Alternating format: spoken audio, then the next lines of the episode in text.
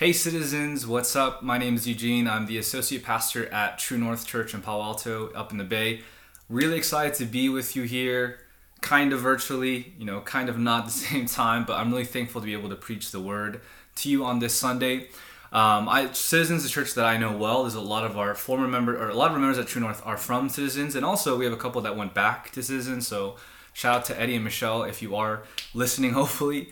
But first of all, I want to thank Jason for having me. Jason, your beloved lead pastor, is a friend. I always say with pastors, like, you have pastor friends that they're just friends because they're pastors. But Jason is a friend who happens to be a pastor, a friend who I really cherish deeply. So I'm really thankful, and I'm really excited that he is your lead pastor, because I do think his vision, his care, his empathy will just shepherd your church so well. And Jason texted me and said, hey, can you preach a message on Advent? And I was thinking, like, man, Advent and just waiting for the holidays, just 2020 this year has been off the charts, not normal.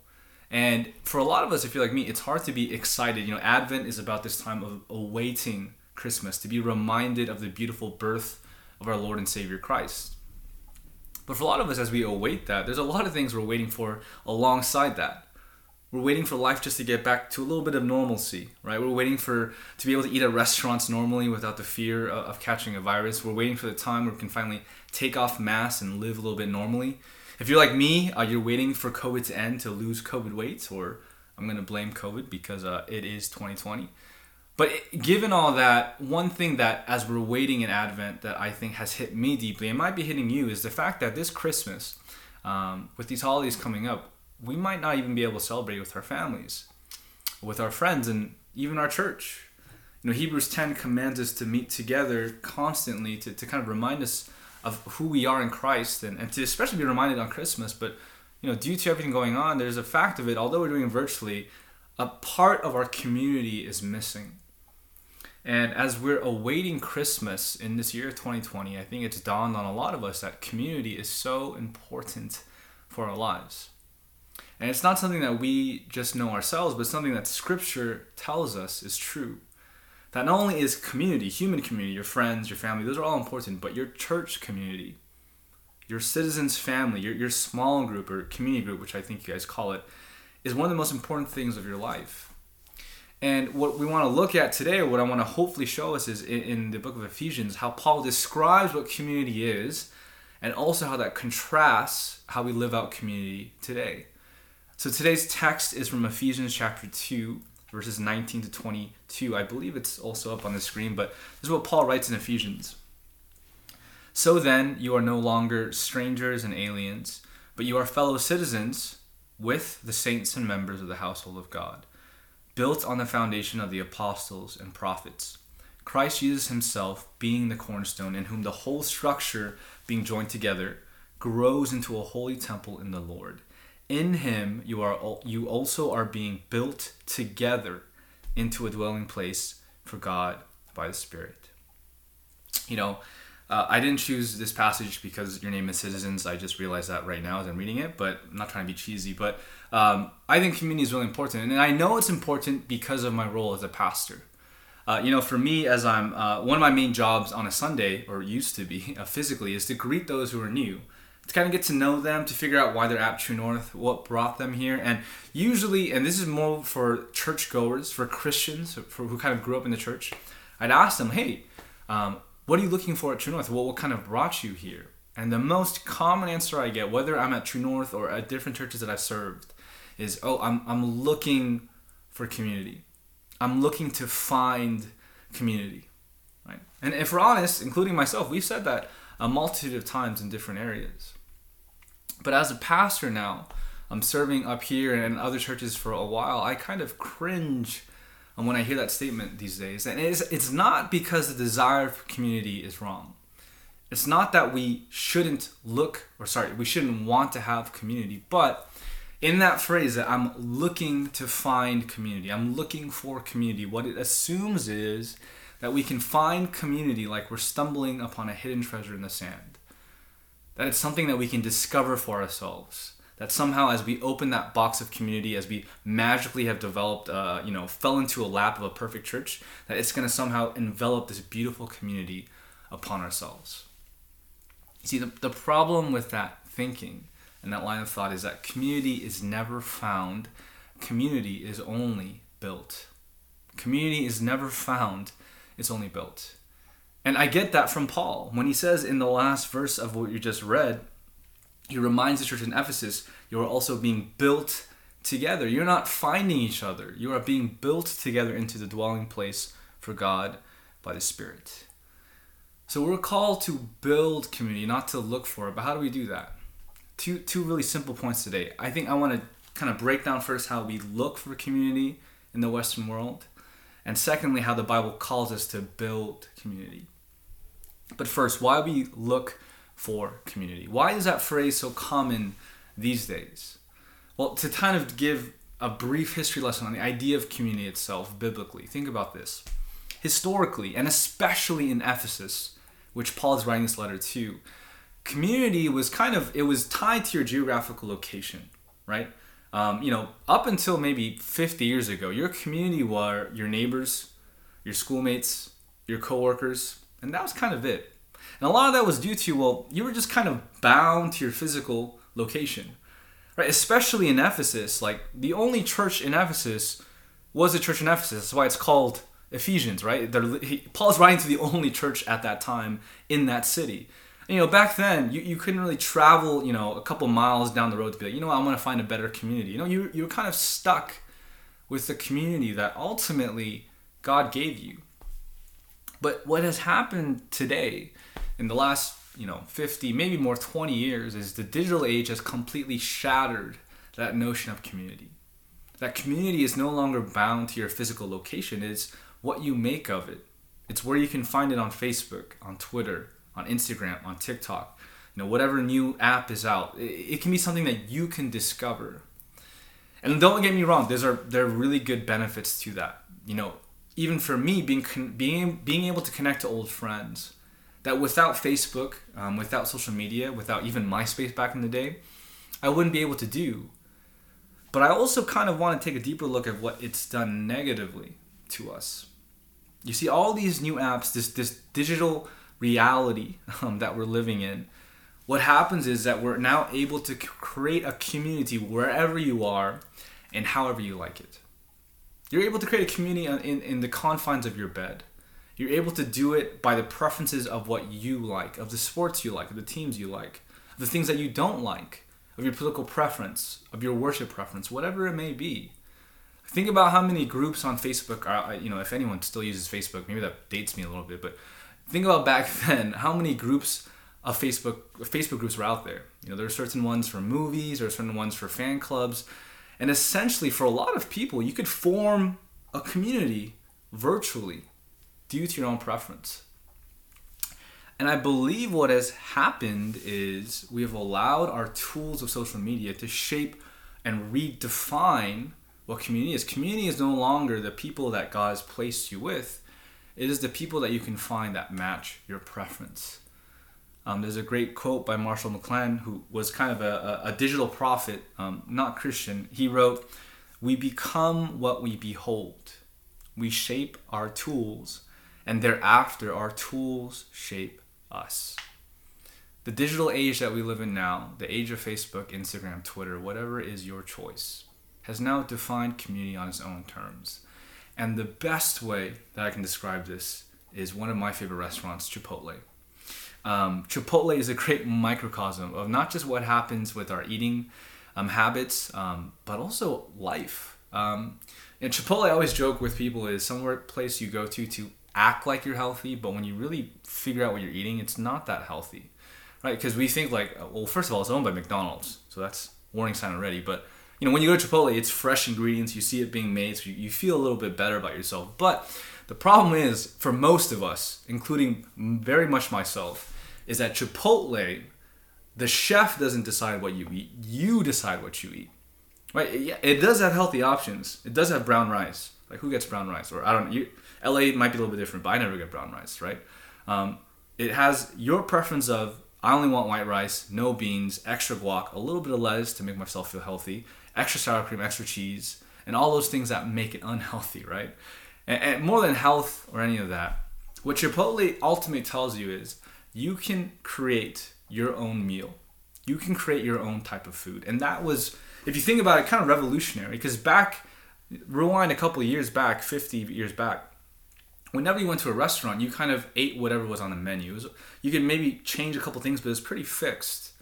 But Chipotle and a lot of these new restaurants kind of brought in a new phenomenon where it's you choose what you want. You can create your meal down to your specific healthy or unhealthy preferences. And look, I think that's fine to do while we eat, but I've seen that type of thinking, that type of consumer mentality bleed not just from our appetites in our Amazon carts, but into our social realities. That because of tools like Facebook, Instagram, Twitter, because of this idea that we can choose our own food and also we can choose our own community, you began to choose your own group that you live in according to your preference. You create, ultimately, your own echo chamber. You know how I know this is to be so true is, if you're on Instagram or Facebook, you can block certain people, right? You can befriend them but block them so they know that, we're cool. But if they post something that you don't like politically, if they're annoying to you, if they're not funny to you, you can create your own social feed that you scroll through every day with people that you just like to see. The people that comment back to you, whatever it may be. And I think that leads to a dangerous ultimatum. You see, I think the consequences of that type of mindset for our community are both societal and also church, on the level of church. I think much of 2020, the politics, the racial tensions, just a lot of societal problems going on, is a lot of it has to do with this type of problem that we in America have chosen to create our own communities in our own reality. So meaning, if you don't follow my political preference, if you are a Republican or a Democrat, if you are for this cause or not against this cause, that will determine whether you are part of my virtual and therefore actual reality of life. Right? If you aren't Republican and you are red-leaning, then you're not going to follow them on Twitter. You're not going to follow them on Facebook. You're not going to befriend them. You can also almost ghost them and not even allow them to exist in your life. And what's happened is, on a societal level, we've become so ingrained that we can create our own communities, that we've created ultimately 2, 3, 4 Americas, whatever it may be. We've created our own pockets geographically, right? Naturally on the coastlines, it's more blue-leaning. Naturally in the Midwest, it's more red-leaning. And I saw this in 2016 when, including myself, for a lot of us living on the coast, we were shocked that Donald Trump won the presidency. Because to us, it's like, how could someone like that, quote-unquote, be elected?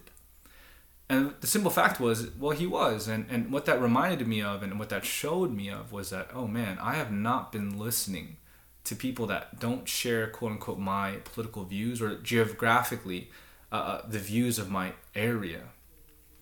And it doesn't just affect us on a societal level, but when we go down to the church level, the problems, I think, get even more severe. Right? The fact that the term church hopping is even in our vocabulary is probably a big problem. Like, imagine trying to explain church hopping to Apostle Paul or Jesus. Like, oh, hey, Jesus, I know you died for me on the cross, but, I'm going to take my time to find the right type of people that you have died for. Or imagine telling Paul, who implores the church in Ephesus, no matter what happens, remind yourself you're united in Christ. And you're telling Paul, yeah, I get that. We're brothers and sisters, but hey, this guy kind of is pro-Trump. Or hey, this guy is a little too social justice-y, so I'm going to find a different community for myself. You see, we've entered into what David Brooks, a commentator in the New York Times, calls the golden age of bailing. Anytime in a community, and especially in our church community, if something doesn't match our preference, we bail immediately because it's so easy to do. Because there are so many churches around. Because there are so many options, especially in COVID-19 around. As sad as it is, our church attendance now is just a click of a button. And if your church maybe says something a little too right or too left, something that you don't agree with or something that you just aren't cool with, or a pastor that you don't like, it's so easy to click another church, and voila, you're church hopping.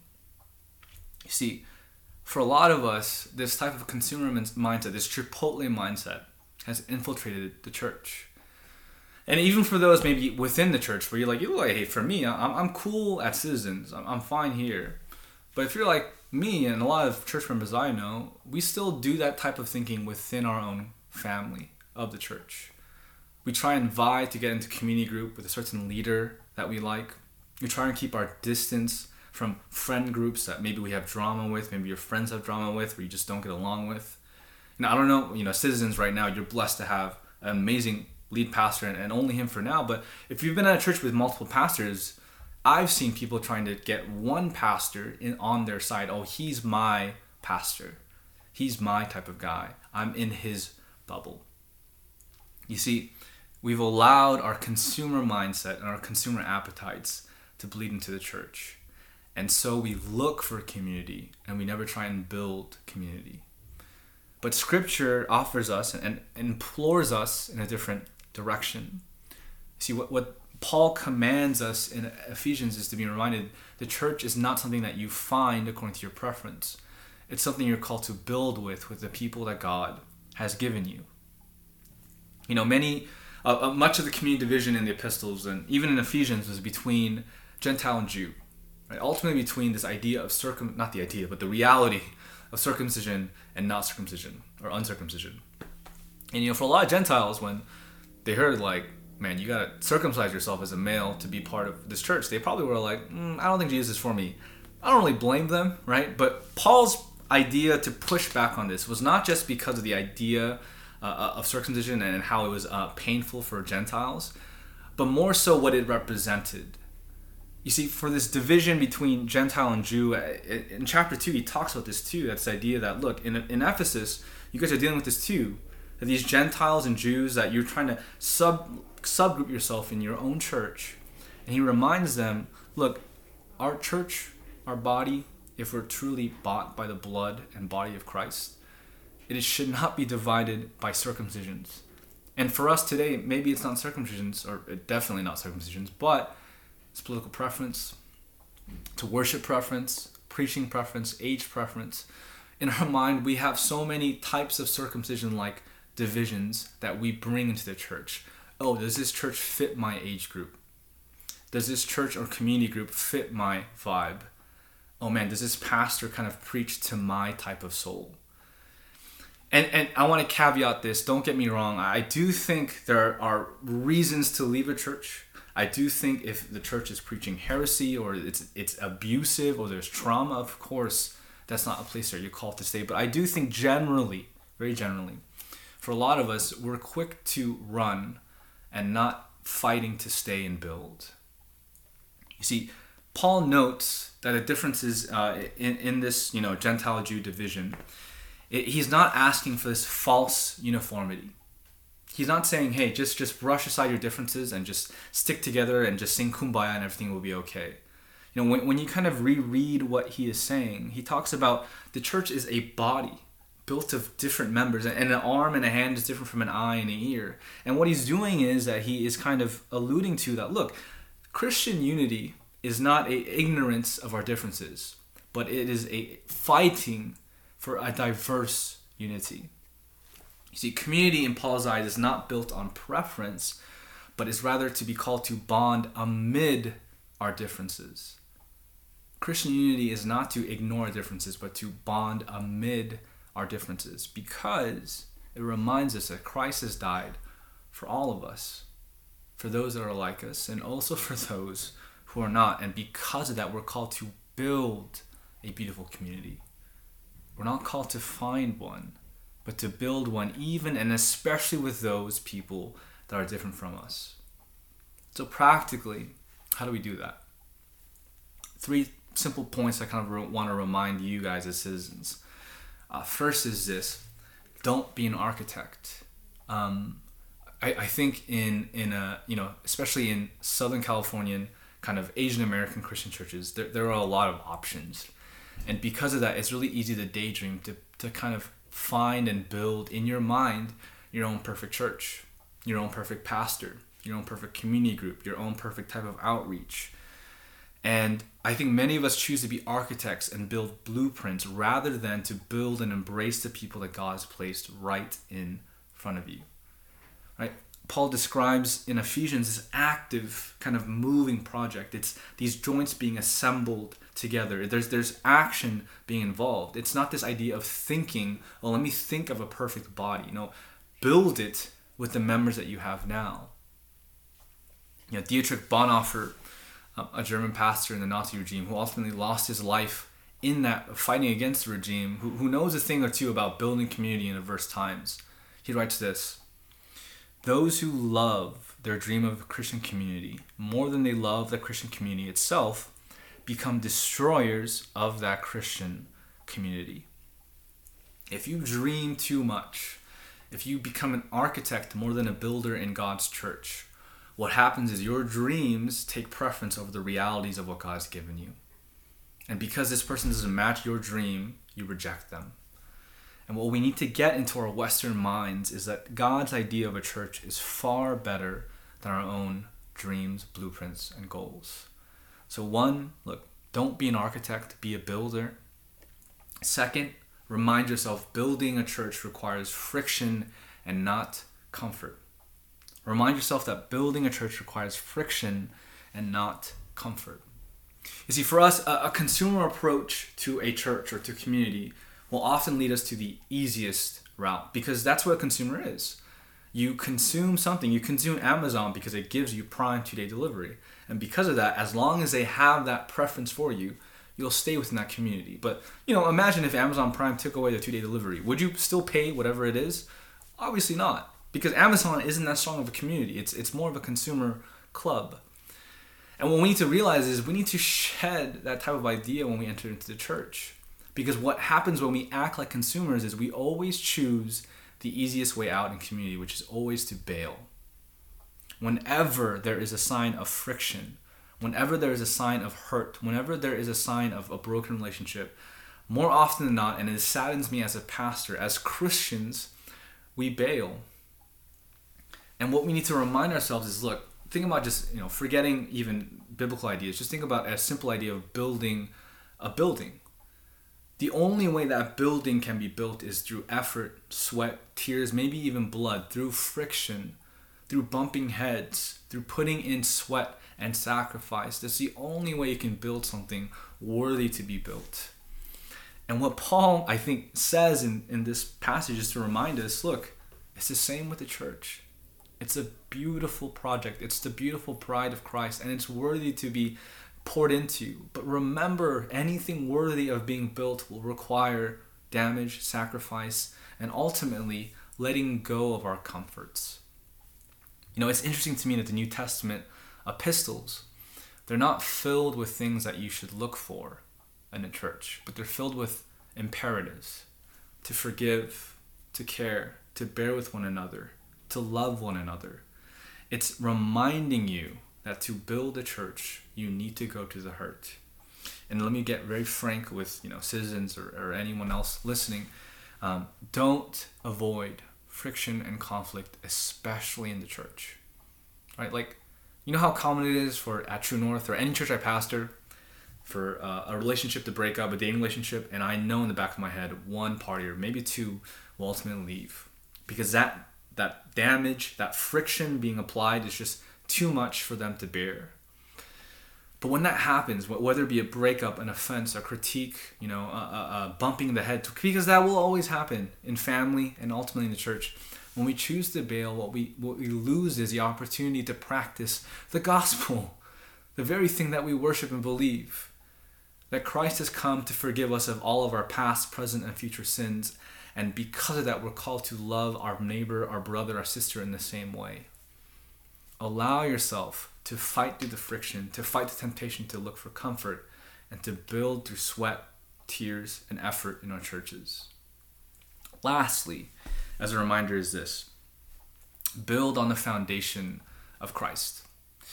What I mean by that is this: look, many of us at our churches, when we look for a church, especially in a place like Southern California, or probably anywhere in America, what I think a lot of us, including myself at times, believe is that community, that group of people at the church will fulfill me. That's what will give me salvation. And let me add this to those that may be skeptical of the faith, that maybe not are not yet crossed the line to fully put their faith in Christ, you might be listening to this and be like, wait a second, like, this is not a place I want to be at, right? It's asking a lot of me. I'm just kind of here seeking things out. But let me remind you, if you are listening and you are still doubting or are skeptic, the reason why we as a church call you to come into our walls, to be a part of our community, is not because we think we can save you. Like our food, our croissants, or what used to be after church service will not save you. The music will not save you. Basketball ministry or turkey bowl or football will not save you. We do all of those things hopefully to remind you and to show you that as a community, the one thing that saves you and me is not each other, but the one who lays on the cross. The one who we build this church on, the foundation of this building, Christ. You see, our community in our church is a reminder that it's not the community that saves us. The reason why we sing these songs in Sunday is not just to sing to God, but also to remind ourselves in singing that the one who saves us is the one above. That is why we're placed to build this community. And again, if you don't believe yet, or maybe even if you do, as a reminder, the gospel is also a story of not just community, but community lost. Christ was an imperfect, loving, empathetic, just everything you want in a community in the Trinity, Father, Son, and Spirit. And what Christ chose to do on the cross, as the Father forsake his Son on that moment to give us redemption for our sin in his blood, is that Christ left a community, a perfect community, to build a broken community with broken people. With people like you and me who have our preferences, who have our grudges, and bring that to churches. That's what Christ did for us. How can we not then not look for a community, but build one under his name? So Citizens, look, I know it's very easy to look for a community, whether it be a church, or whether it even be inside the church. But I hope you're reminded with this passage and with the truth of the gospel that we're called not to look, but to build because of what Christ has done on the cross. Let's pray. Lord, I'm so thankful for this church in Los Angeles. I'm thankful for Pastor Jason leading it. I'm thankful for all the members that are watching right now virtually, even though it may be not a preference, maybe it's a sacrifice. And as we do this, and as we're in Advent waiting for your son's birth, to be remembered of your son's birth, allow us to be reminded that your son came to this earth not to allow us to find a place for us, but to remind us that we have a place of community in him. And because of that, we're called to build a community with broken people all around us. We thank you for that beautiful truth. In Christ's name we pray. Amen.